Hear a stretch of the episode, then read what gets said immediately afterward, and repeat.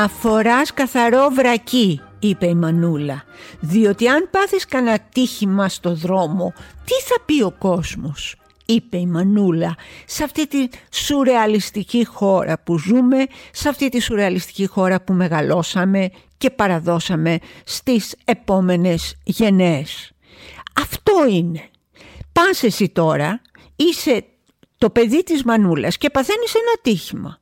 Ένα οποιοδήποτε ατύχημα και είσαι στον δρόμο κοίτεσαι κάτω, σφαδάζεις, ουρλιάζεις, ε, δεν ξέρουμε αν θα ζήσει ή αν θα πεθάνεις. Μαζεύεται κόσμος γύρω. Και τι λέει, λέει παιδιά να τον πάμε σε ένα νοσοκομείο. Όχι. Παιδιά να φωνάξουμε ασθενοφόρο. Όχι. Παιδιά υπάρχει κάποιος που να ξέρει τις πρώτες βοήθειες. Όχι, όχι. Τι λέει ο κόσμος; Τα να σου πω. Αυτός που αργοπεθαίνει μπροστά στα μάτια μας φοράει καθαρό βρακί. Μάνα δεν έχει να τον μαζέψει. Αυτοί είμαστε. Αυτοί. Και ναι, είναι κομικό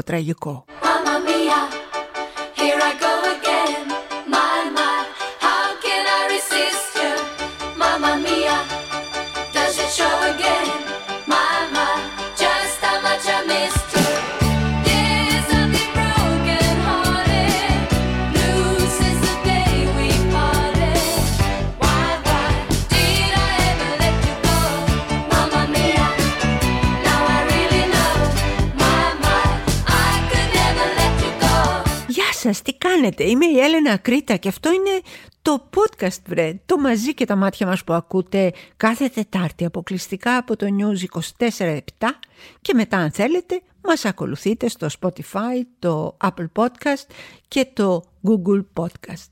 Ήταν η γιορτή του Αγίου Βαλεντίνου και πάντα εγώ θυμάμαι πριν πολλά χρόνια είχα φωτογραφίσει ένα παγκάκι ξύλινο που ήταν χαραγμένα πάνω τα γράμματα Πέτρος και Μαριαλένα για πάντα μαζί. Δεν ξέρω πόσο 12 χρόνια έχουν περάσει από τότε. Κάθε χρονιά λοιπόν του Αγίου Βαλεντίνου θυμάμαι αυτό το ζευγάρι και κάθε χρονιά αναρωτιέμαι άραγε ο Πέτρος και η Μαριαλένα είναι ακόμα για πάντα μαζί ή τους χώρισε αυτή η ζωή, η σκληρή και η άκαρδη. Γιατί η αγάπη είναι ζάλι, το είπε και η Χαρούλα. Να μου το πεις, το σ' αγαπώ και πάλι, να μου το πεις, η αγάπη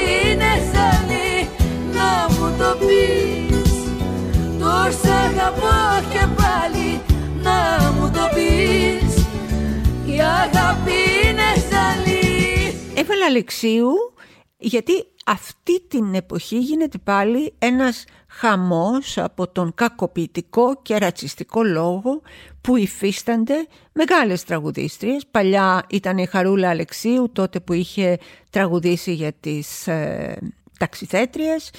Έπειτα η Νατάσα Μποφίλιο που διαφήμισε τα ρούχα της αδελφής της ή μια φίλη της στο Λονδίνο και τώρα βέβαια η Τάνια Τσανακλείδου την οποία ε, έχουν πέσει όλοι να τις ε, ξεσκίσουν τις ε, σάρκες. Ασχέτως που η κυρία Τσανακλείδου ε, είναι από καλό σκαρί και δεν μασάει από κάτι τέτοια.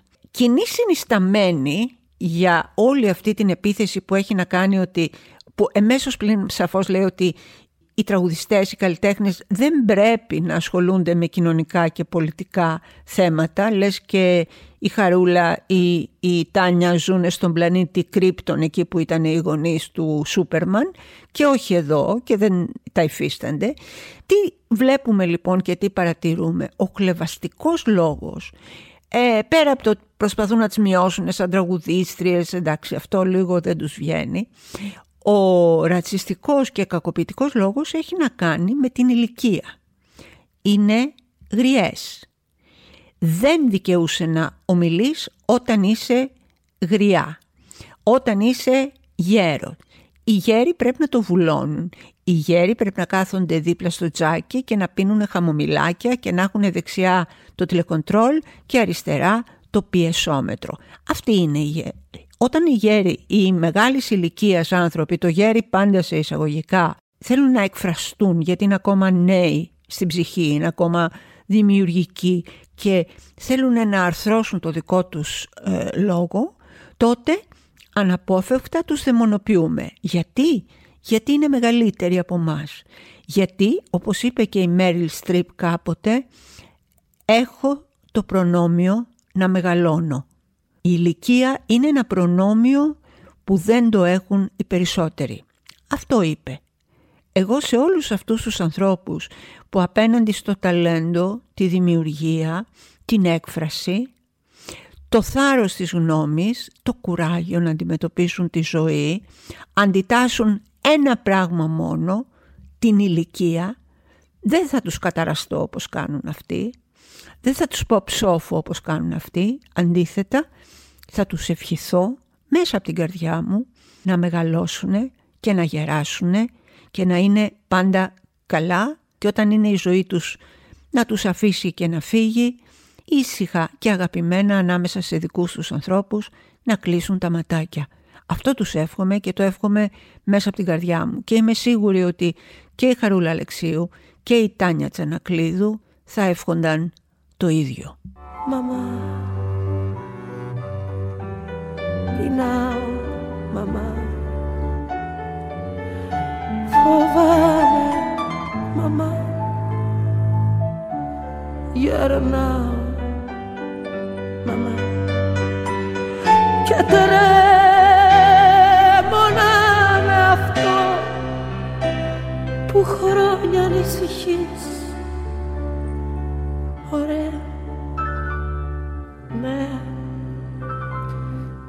και ατυχής Υπάρχει ένα θέμα για το οποίο πολύ θα ήθελα τη γνώμη σας Πολύ θα ήθελα την άποψή σας, θα την περιμένω στο Instagram γιατί πραγματικά είναι ένα γεγονός το οποίο διχάζει. Μια μεγάλη εισπρακτική εταιρεία ε, στην Ελλάδα απέλησε 175 υπαλλήλους οι οποίοι είναι αυτοί που παίρνουν τηλέφωνο και διεκδικούν τα χρήματα των οφειλετών κτλ. Πού είναι το δίλημα για μένα; Απ' τη μία μεριά όντως είναι κάποιοι άνθρωποι, 175 άτομα, που χάνουν τη δουλειά τους. Απ' την άλλη πλευρά, το καμιά δουλειά δεν είναι ντροπή, εδώ κατά τη γνώμη μου είναι οριακό. Γιατί το θέμα δεν είναι να πάρεις κάποιον και να του υπενθυμίσεις ή να του πεις σε παρακαλώ πολύ πες μου πώς, τι θα γίνει με το χρέος σου. Εν πάση περιπτώσει να μιλήσεις με έναν καλό τρόπο. Το θέμα είναι ότι αυτοί οι άνθρωποι που παίρνουν από τις πρακτικές εταιρείες είναι βασιλικότεροι του βασιλέως. Ούτε να είχες μπει σπίτι τους και να τους είχες κλέψει τα λεφτά από το κομμωδίνο. Δεν θα αντιδρούσαν έτσι. Λέει ο άλλος, με έναν τρόπο, με μια φθάδια, με μια γένεια, με μια επιθετικότητα, με μια χιδεότητα, αν όχι όλοι, πολλοί από αυτούς. Λέει, ξέρω εγώ, χρωστάτε το αυτό, ναι, λέει, ξέρετε, δεν μπόρεσα γιατί είναι ε, άρρωστη η μάνα μου, έτσι λέει. Αυτά να τα σκεφτόσασταν όταν το παίρνατε το δάνειο. Δεν με νοιάζει. Η άλλη ξέρετε τι του είπε; Λέει, είμαι στο νοσοκομείο λέει τώρα. Εγώ, ε, τι, τι, τι, να, τι να κάνω. Να κόψεις το λαιμό σου.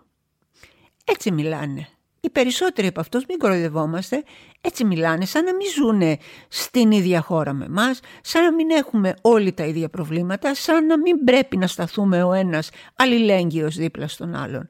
Το ερώτημα λοιπόν που θέλω να σας θέσω, γιατί πραγματικά με προβληματίζει.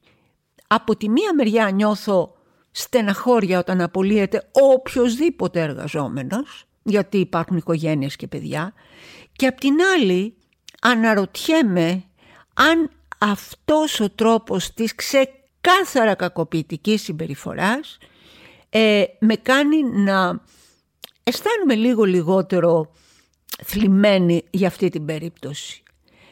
Δεν λέω καλά τους κάνανε, δεν μπορώ να το πω αυτό για κανέναν άνθρωπο. Όμως θα ήθελα να μου πείτε τι πιστεύετε εσείς και τι συναισθήματα σας γεννάει αυτή η είδηση. Τα περιμένω και κουβεντιάζουμε.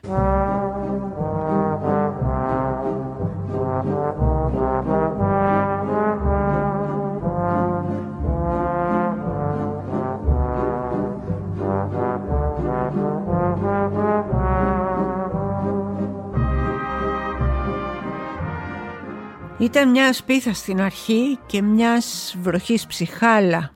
Αυτό που έχει συμβεί, αυτό που ξεκίνησαν οι ηθοποιοί έχει εξελιχθεί σε μια κοινωνική και πολιτική κοσμογονία.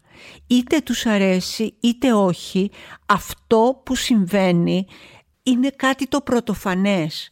Οι άνθρωποι αυτοί έχουν κινητοποιηθεί με έναν απίστευτα δυναμικό και αποφασισμένο τρόπο ξεκίνησαν μόνοι τους και συμπαρέσυραν όλους τους άλλους καλλιτέχνες σε διαμαρτυρίες, σε απεργίες, σε παρετήσεις ομαδικές. Θυμόμαστε ότι μετά τους ε, καθηγητές στη δραματική σχολή του Εθνικού Θεάτρου παρετήθηκαν και οι καθηγητές στη δραματική σχολή του Κουθουβουέ, του Κρατικού Θεάτρου Βορείου Ελλάδος. Παρετήθηκαν τα διοικητικά συμβούλια.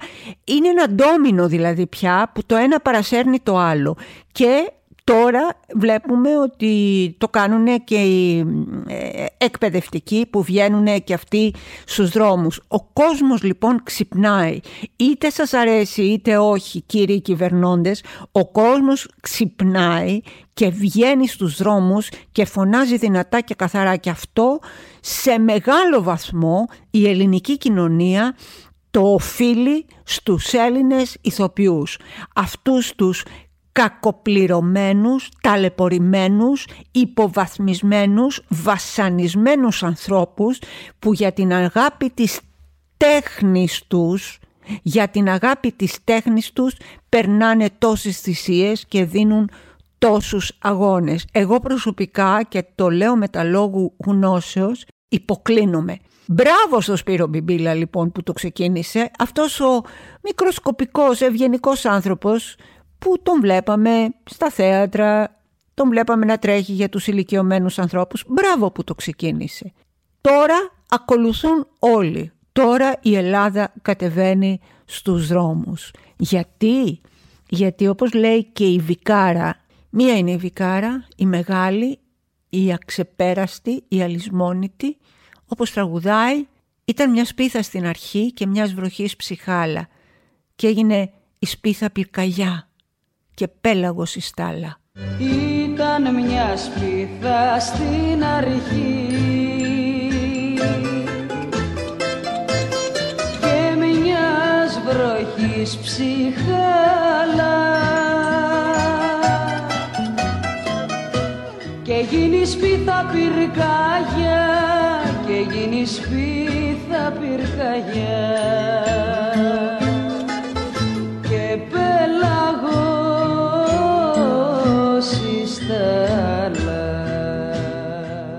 Και φυσικά αυτοί που δεν μπορούν να διαχειριστούν αυτή την τεράστια ήττα που έχουν υποστεί ως εκπρόσωποι μιας συντηρητικής ακροκεντρώας κοινωνίας, αυτοί λοιπόν τι κάνουν; Προσπαθούν να υποτιμήσουν τους ηθοποιούς. Έλα μωρέ, τι το θέλουν τώρα το πτυχίο; Εντάξει, α, άμα έχεις ταλέντο, ανεβαίνεις στη σκηνή, τι είναι όλα αυτά. Τι...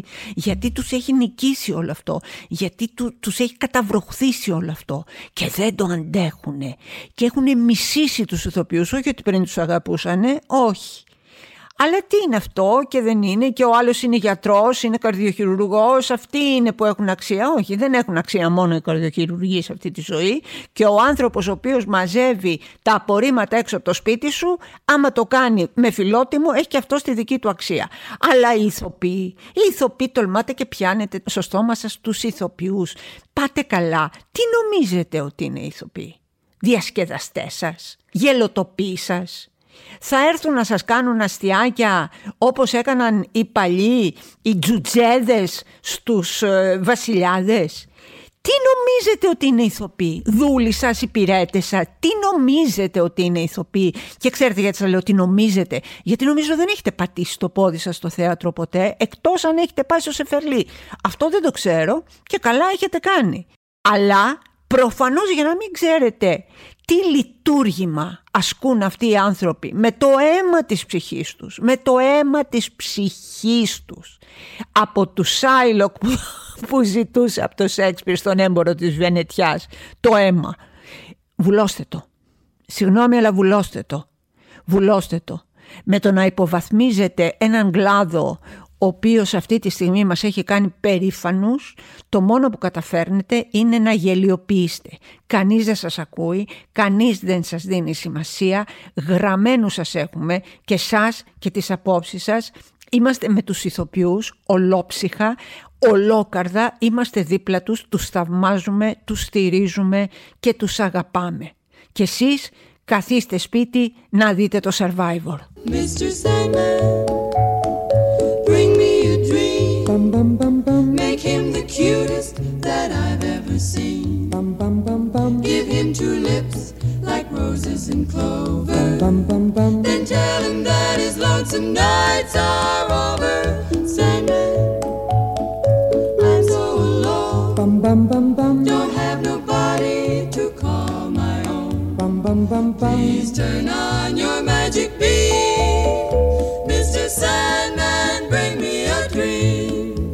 Αλλά ξέρετε κάτι, αν θέλουμε να γίνει μια πραγματική αλλαγή σε αυτό τον τόπο, σε αυτό τον τόπο όπου ένας τουρίστας πρωθυπουργός παίζει με τα νεύρα του κόσμου, δεν λέει, δεν λέει βρε, πότε θα γίνουν εκλογές, το κρατάει μυστικό, δεν σου λέω, δεν σου λέω, νια νια νια, νια νια νια. Εκεί έχουμε φτάσει, εκεί έχουμε καταντήσει. Οι άνθρωποι δεν μπορούν να οργανώσουν τη δουλειά τους, άμα δεν ξέρεις πότε θα γίνουν οι εκλογές.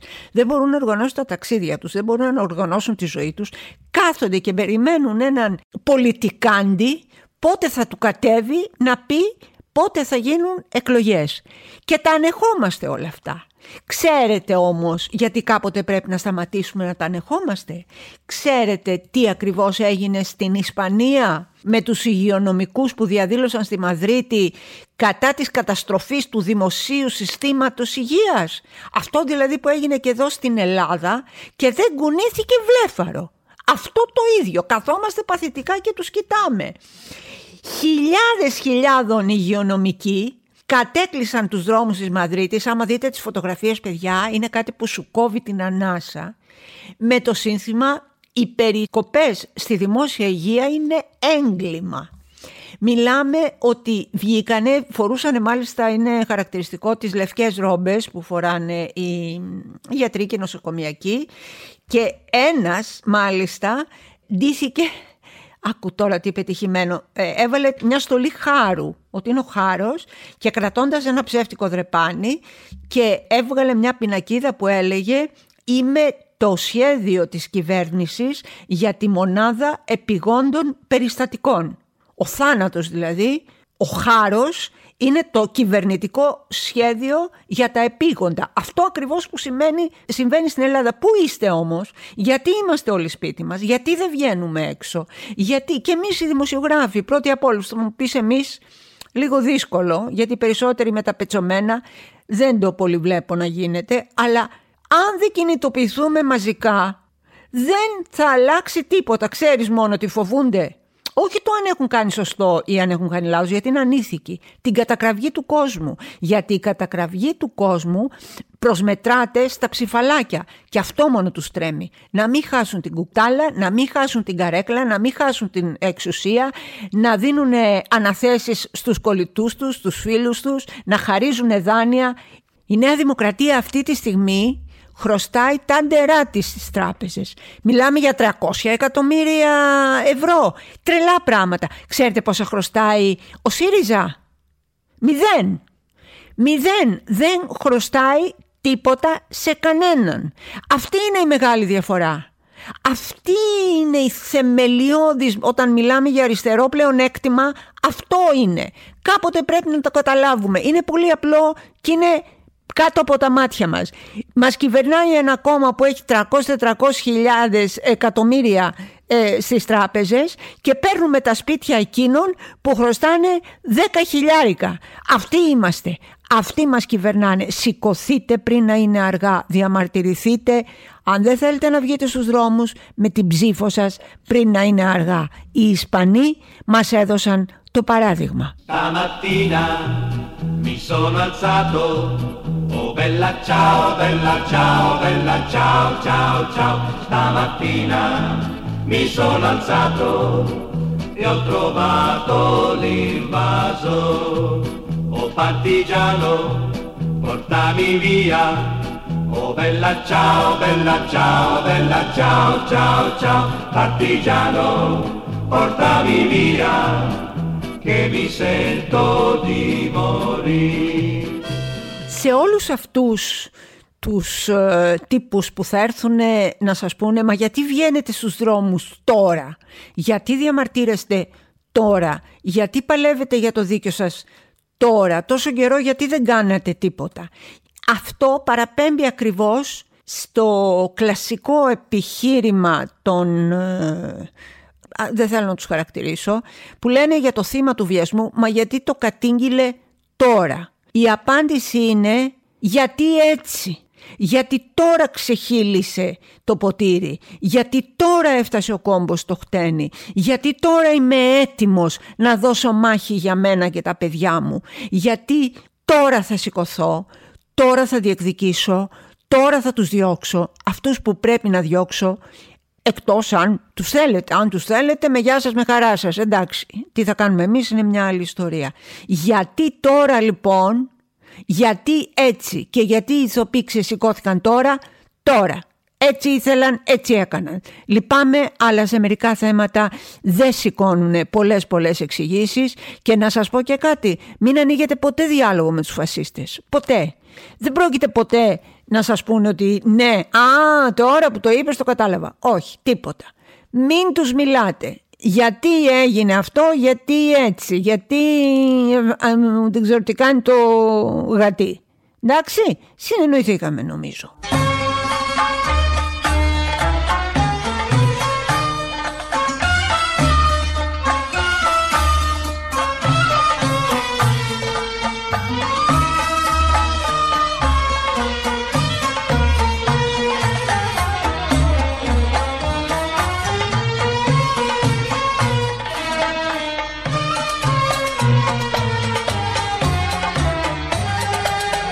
Αυτό το κομμάτι που μόλις ακούσατε είναι ένα παραδοσιακό α, κομμάτι από την ε, Συρία, την ε, Συρία η οποία ε, δοκιμάζεται αυτή τη στιγμή, όπως και η Τουρκία άλλωστε. Πρέπει να είμαστε δίπλα σε αυτούς τους λαούς, πρέπει να είμαστε κοντά τους όσο μπορούμε. Υπάρχουν αυτή τη στιγμή δομές που έχουν πάρει σημαντικές πρωτοβουλίες για να τους στηρίξουμε. Ανάμεσά τους είναι και ε, οι γιατροί του κόσμου, μια αξιόπιστη για μένα κατά τη γνώμη μου όπως το έχω ψάξει πρωτοβουλία. Ε, βοηθήστε να είστε δίπλα και στον επόμενο Σύριο που θα δείτε στο δρόμο σας ε, στην Αθήνα ή στην Ελλάδα. Μην μπείτε ο λαθρό. Δεν ήρθε για να κάνει πλάκα, δεν ήρθε για να κάνει τουρισμό. Ήρθε γιατί τον ξέβρασε η χώρα του και δεν υπάρχει μεγαλύτερη κατάρα από αυτό. Να σε ξεβράζει η χώρα σου στα ξένα μέρη.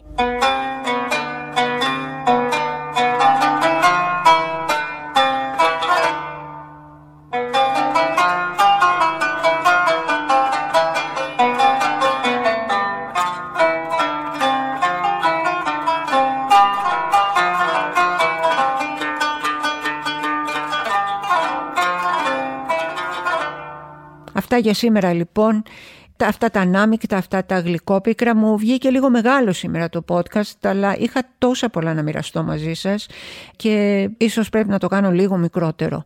Ε, είμαι η Έλενα Κρήτα λοιπόν, αυτό είναι το μαζί και τα μάτια μας που ακούτε αποκλειστικά και μόνο από το News 24-7 και επίσης μπορείτε να μας ακολουθήσετε στο Spotify, το Apple Podcast και το Google Podcast. Σας αποχαιρετώ με αγάπη με σεβασμό και με μια μεγάλη αγκαλιά για όποιον την έχει ανάγκη.